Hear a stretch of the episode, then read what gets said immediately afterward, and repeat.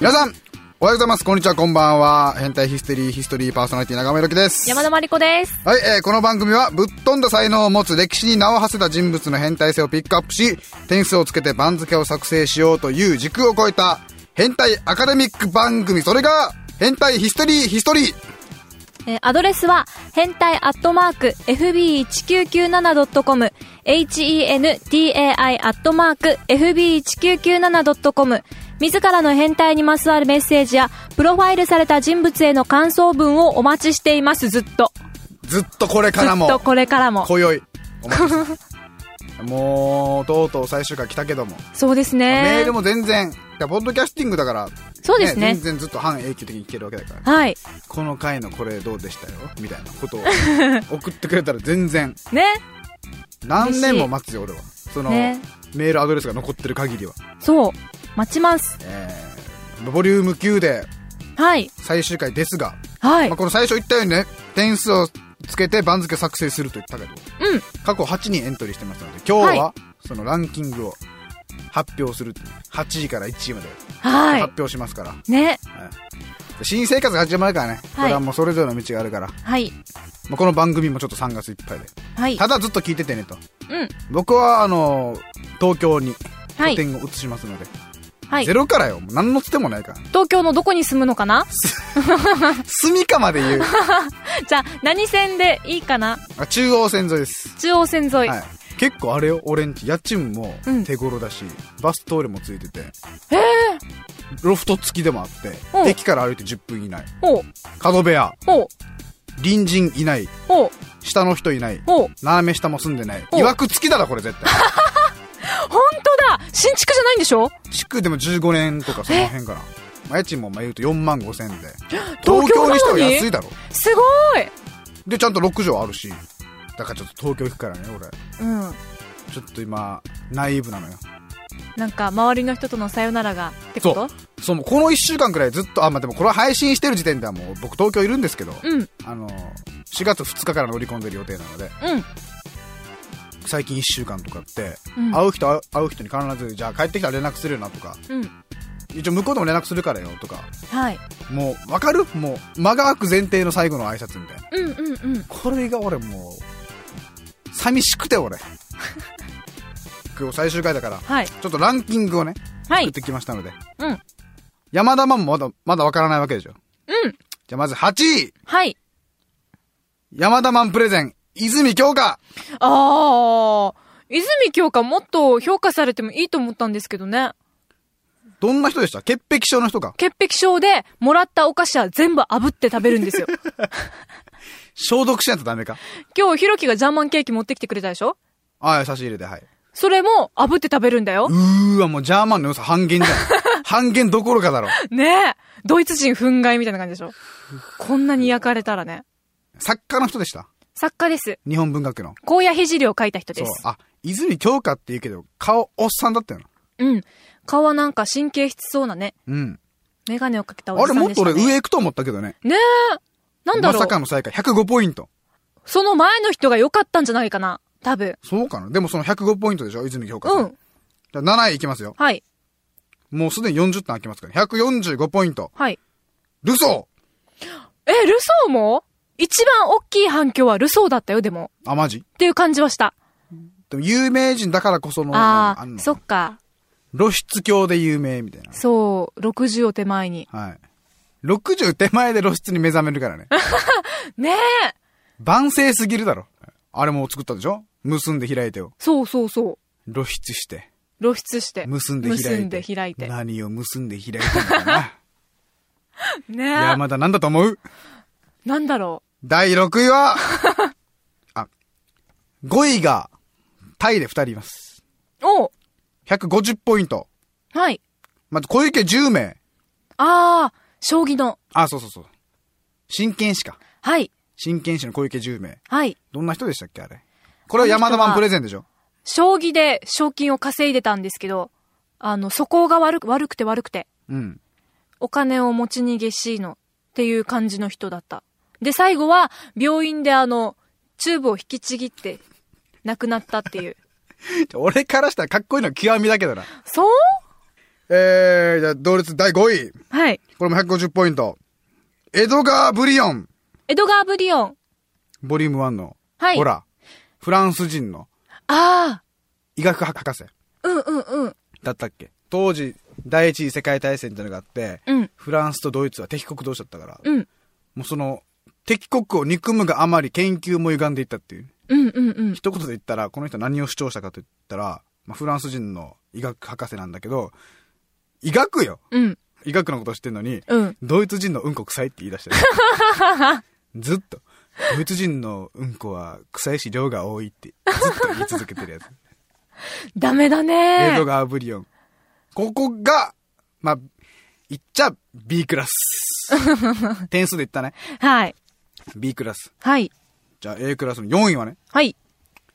ジーク・ムント・フロイト、フロイト。精神分析学ああ。創始者。そっかそっか。自分の今の性格っていうのは、小さい頃に受けた影響っていうのが関わっている。更新期とかあった更ね。新期、拷問期とかいろいろ。ああ。で、こうも、何をもって、その、例えば小さい子供は、どこに性を感じるかって。うんうんうん。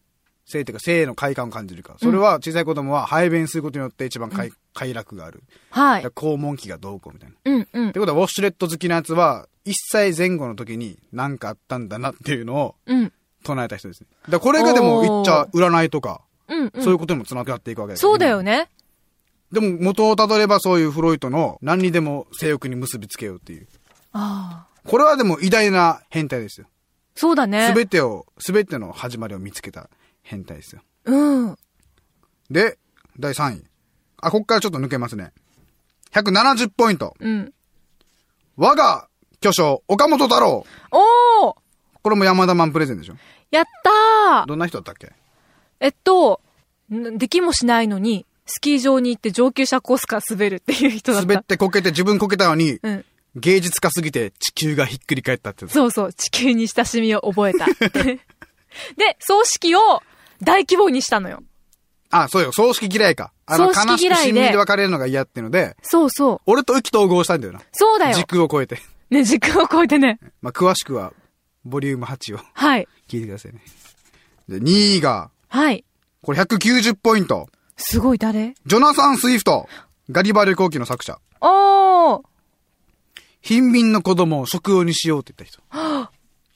でもこれは、うん。作家ならではの風刺作家で、うん、う風ん刺。的にその当時の自分の国アイルランドの貧困あえでね、貧民の子供たちを富裕層の貴族に売ろう、みたいな。うん、うん。食用にして売ろうっていうのを、その逆説的に。本当はそんなこと考えてないんだけど、うんうんここまで来てるんだよ、この国はっていうのを知らしめるためにこの強烈なメッセージを残したわけよね。 愛すべき 第1位は、ジョゼフ・プジョルさん、205ポイントぶっちぎり。おならの人か。あ、そうそう、おなら芸を確立した 人。おならをコントロールしすぎて、うん。貴婦人腹よじれるくらい爆 笑。おなら一発で。そうだよ。もう何でもできるみたいよ。当時のそのナンバーワン女優の1回の舞台のギャラより稼いだらしいから。えー、 1す回のごい公演で。じゃあ今で言うと、じゃあ吉永さゆりの一本の CM よりもそうですよ。当時は高かったってことになるの。そう測ったらね、ええその国のナンバーワン女優よりも、うん。このおなら芸が勝ってたらしいよ。すごい。そうでしょその内容もあれよ。若い少女のお なら。とか、結婚初夜の神父のおなら。結婚書や新婦はおならするかなしたんでしょう。したんでしょうね。で、その翌朝のおならとかもやるからね。 何でもするよ。猫なで声のおならとか、もう全部お題言ったら観客が全部言うんですって。へえ、楽器以上よね。すごいね。うん。じゃあ、お願いしていいあの、うんこれ聞くの2回目だけど、はい。 山田マンの平日の昼のおならやってもらっていいですかいいです。いいです、これは。 いいです、これは。って な。あ、さっき、パパミュってなる。ミュってなんねん。パミュってなんねん。ならんか。え、これもう番付つけてたら。横綱がね、ジョゼフ・ブジョル。本人優勝した気もないけどな。そうですよ勝手ね。に考えてみ、自分らが50年後、100年後に変態性ピックアップだってランキングつけられてんだぜ。